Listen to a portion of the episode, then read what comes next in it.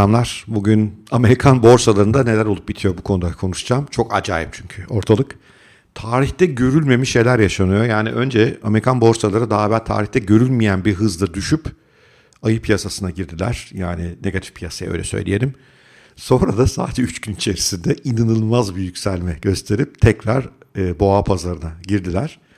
E, yani bu kadar hızlı dönüşümleri tutturmak çok zor olmakla beraber takipçilerim biliyorlar. Hem borsaların düşeceği konusundaki tahminim doğru çıktı. Hem de e, geçen hafta yaptım galiba dipteyiz buradan alım yapılabilir dediğim noktada doğru çıktı.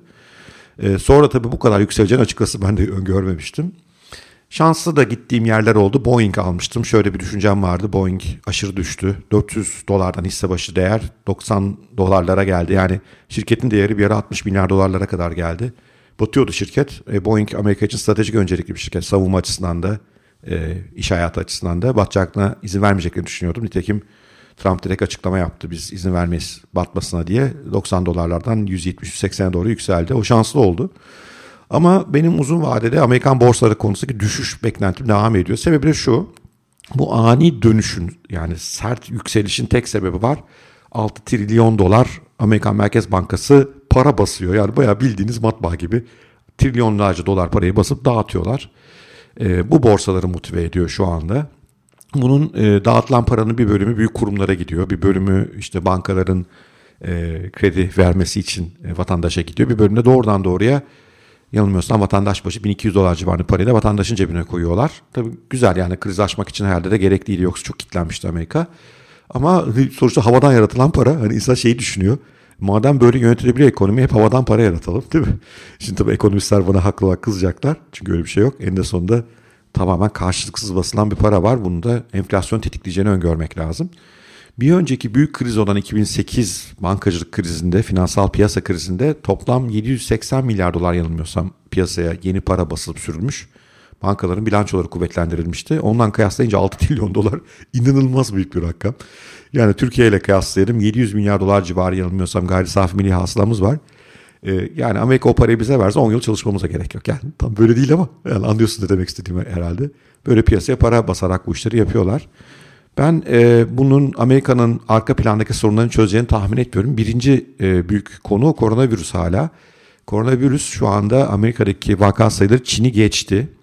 Ve tahminim kat be kat geçecek. Çünkü bu Trump'ın aymazlığı dolayısıyla Amerika hiç önlem almadı bu konuda uzun süre. E, önlem aldıklarında da şu anda yayılmış durumda. 50 eyaletin tamamında hastalık var. En sert vurduğu yer New York ve New York şehri. Orada binlerce hasta var. New York Belediye Başkanı her gün e, epey negatif açıklamalar yapıyor. E, biraz şey yavaşladı o ilk sert artış, o sevin, e, sevindirici önlemler orada işe yarıyor. Orada da işte karantinalar, sokağa çıkma yasakları vesaireler var. Ama yine de e, durum kötü ki diğer eyaletlerine bakınca Amerika'nın önlemleri daha da geç aldıklarını görüyoruz.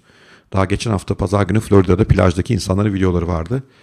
Benim tahminim Amerika bu konuda koronavirüsün yeni büyük e, merkezi olacak. Avrupa'yı, İtalya'yı falan da çok geride bırakacak. Dün itibariyle zaten Çin'de geçtiler, İtalya'da geçtiler. Vaka sayısında buradan da epey çok negatif haber geleceğini ve borsayı kötü etkileyeceğini düşünüyorum. Fakat diyelim ki iyimser yerden bakalım. Nisan sonunda hastalığın hız kestiğini düşünelim. Neden? işte bir zaten bu salgınların doğal bir temposu var. Yavaşlar. iki önlemler işe yarar. İşte bu social distancing'ler vesaireler. Üçüncüsü de havalar ısınıyor. Yani beklenti bu. Bu bile olsa bir sürü şirket kalıcı hasar alıyor. Ee, dün yani sadece dün açıklanan son bir haftada Amerika'da işsizlik başvurusu yapan insan sayısı 3.6 milyon insan. İnanılmaz bir rakam bu. Yani normalde haftalık 60-70 binlerde gezen bir rakam bu. 3.6 milyon insan işsizlik başvurusunda bulundu. Ki ben bu hafta daha da kötü bir rakamı geleceğini tahmin ediyorum. Çünkü pek çok patron, küçük işletme sahibi hani olayı idare etmeye çalışıyorlar. Bu geçer diye ama işin geçmeyeceğini fark ettikçe daha da hava karamsarlaşıyor.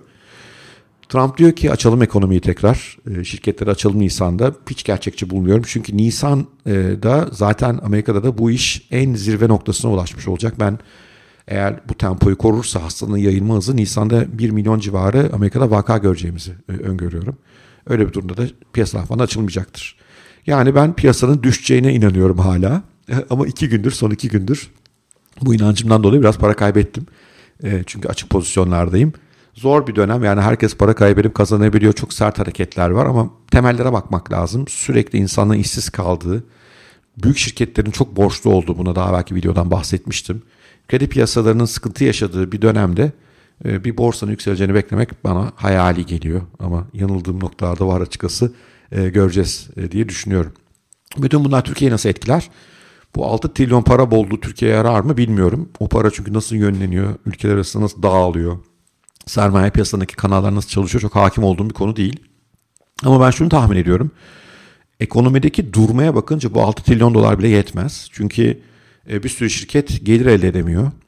Gelir elde edemeyince de e, borçlarını ödemek için daha fazla e, dolara ihtiyaç duyuyorlar. Ben hala doların yükseleceğini düşünüyorum belli bir süre. Ama tahmin edersiniz uzun vadede asıl favorilerim Favorim Bitcoin, biraz da altın. Bitcoin bugüne için yaratıldı. Bitcoin tasarımcıları hep şunu söylediler veya fanatikleri benim gibi. Bir gün Amerikan Bankası o kadar çok para basacak ki Merkez Bankası vatandaş bir noktada paranın değersiz olduğunu anlayacak ve alternatif yatırım araçları arayacak. Altın tabii bir tanesi yani altın, gümüş, değerli madenler. E, her zaman çok geleneksel 5000 yıldır insan inandığı madenler. Buralara bir miktar yatırım kayacaktır. Ama yeni neslin Bitcoin'e kayacağını e, tahmin ediyorum. Bitcoin bu aralar stabil davranıyor. Yani borsanın inme yükselmelerine biraz daha sakin tepki vermeye başladı. Sevindirici bir yön. Ama büyük bir dump gelirse Amerika'da büyük bir çekiş olursa borsalarda Bitcoin'e düşer. Çünkü sonuçta para hep nakite dönmeye çalışıyor. Kısa vadede çok ayırt edici olacağını tahmin etmiyorum ama uzun vadede eğer bizim inancımız doğru çıkarsa uzun yıllardır savunduğumuz şeyler Bitcoin'in ciddi bir çözüm olacağını tahmin ediyorum. Tabi bu söylediklerim asla yatırım tavsiyesi değil. Ee, ben e, haddimi asla aşmayayım. Sadece kendim amatör bir yatırımcı olarak gördüklerimi sizlere anlatmak istiyorum. Etkileri neler olduğunu. Umarım ilginizi çekmiştir. Ee, Hoşçakalın, sevgiyle kalın.